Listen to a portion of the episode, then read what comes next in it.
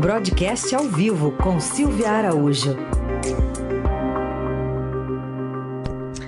Oi, Silvia, bom dia. Oi, Carol, bom dia. Bom dia para você, para o Heisen, aos bom dia. ouvintes.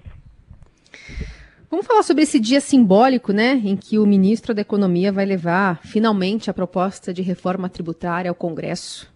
Uma parte, né, Carol? Nem tudo é completo nesse é, governo, né? Verdade. Ainda mais se tratando de tributária. Então, o ministro da Economia, o Paulo Guedes, o secretário da Receita, o José Tostes, eles, enfim, vão entregar a primeira parte eh, da reforma tributária, do projeto de reforma tributária do Executivo Federal ao Congresso Nacional. A expectativa é que isso ocorra por volta das 14h30. Ainda não tem previsão se o Guedes vai falar ou não, vai fazer alguma, alguma coletiva de imprensa sobre o assunto, mas o, o presidente da Câmara, o Rodrigo Maia, e o Davi Alcolumbre, que é presidente do Congresso e também do Senado, eles devem dar alguma declaração ao receber essa primeira fase é, da proposta, do projeto do Executivo para a reforma tributária.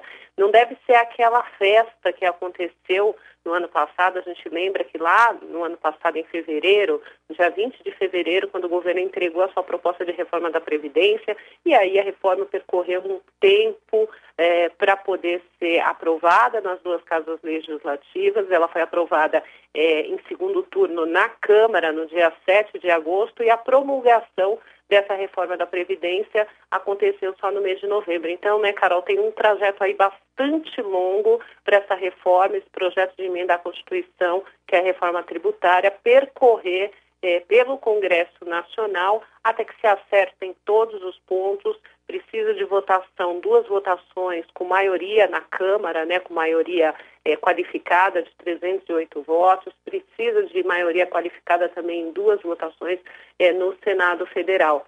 Essa primeira etapa que o ministro Paulo Guedes está entregando, entregará hoje lá no, no Congresso, ela, ela é uma parte mais simples da reforma ela prevê a unificação do PIS e da COFINS. Então, é, vai seguir aquele modelo de imposto sobre valor agregado, o IVA, que está presente em vários países, os países aqui é, da América Latina também, que já tem esse imposto.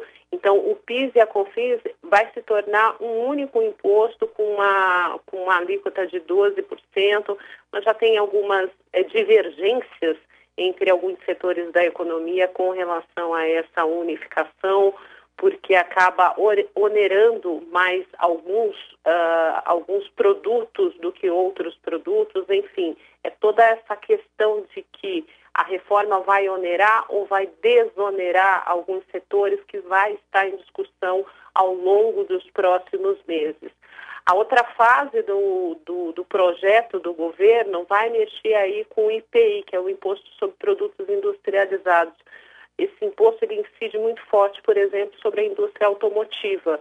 Então, é um imposto também que vai é, ser bastante discutido, bastante debatido e também entra na pauta, entra na conta dos setores se a modificação que será feita, ela onera ou desonera o setor.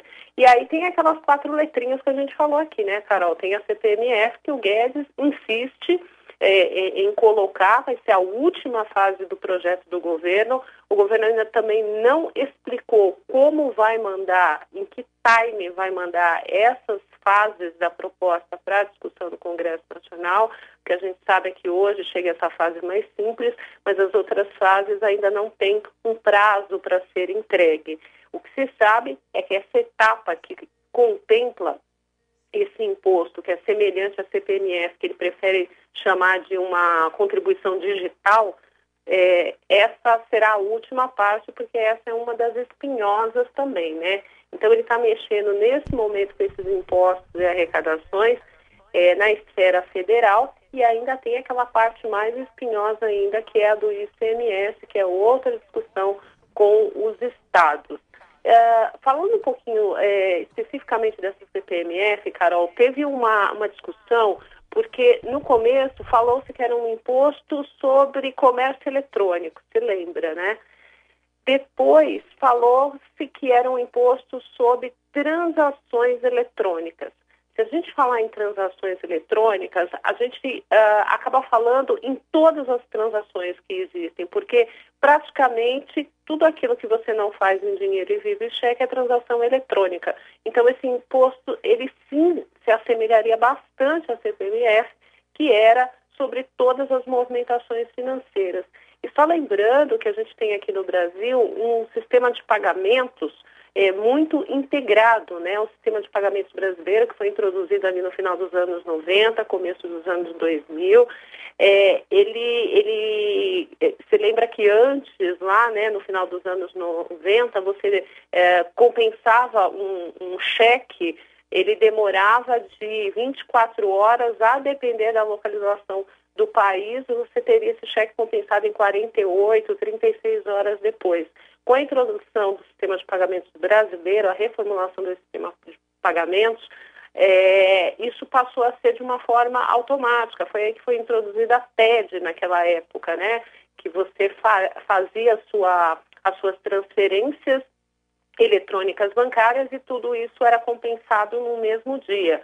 No início, cinco dias por semana, agora a TED ela está mais, mais rápida ainda, você, é, você faz uma transferência, segundos depois essa transferência já está em uma outra conta para uma compra, uma transferência de investimentos, enfim. E isso significa transação eletrônica. Então você imagina que essa contribuição, esse imposto que o Ministério da Economia quer criar no âmbito dessa reforma tributária, sim, ele pode ser um imposto é, sobre todas as transações financeiras, vai claramente dar uma arrecadação muito alta para o governo, porque esse imposto, quando ele incide ali na hora que você faz a transação, ele é insonegável, então uhum. ele é rápido e ele é aquele imposto que o governo está apostando para, do outro lado, tentar desonerar a folha de pagamento e também aumentar a arrecadação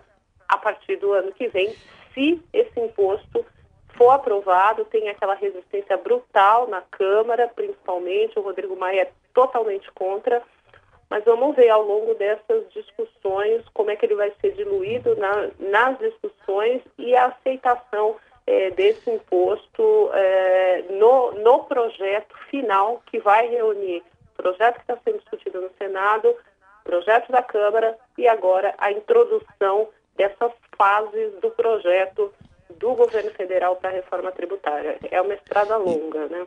Agora, dá para ver mesmo, Silvia, essa convergência dos três projetos? E lembrando que essa primeira fase é mais uma simplificação propriamente, né, do que uma reforma, né? É, exatamente. Existe, inclusive, essa, esse debate, né, Raíssa? Porque essa primeira fase, como ele está mexendo só com esse imposto, com PIS e COFINS, ele está simplificando dois tributos.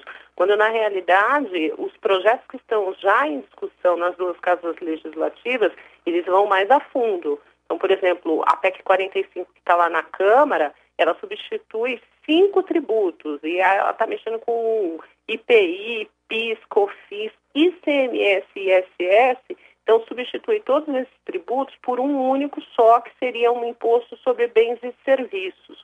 No caso da reforma que está sendo discutida no Senado, ela ainda vai mais a fundo, porque ela tenta unificar esses cinco tributos que a gente falou aqui e ainda mais outros tributos federais, como a contribuição social sobre o lucro líquido, o IOF, a CID combustíveis.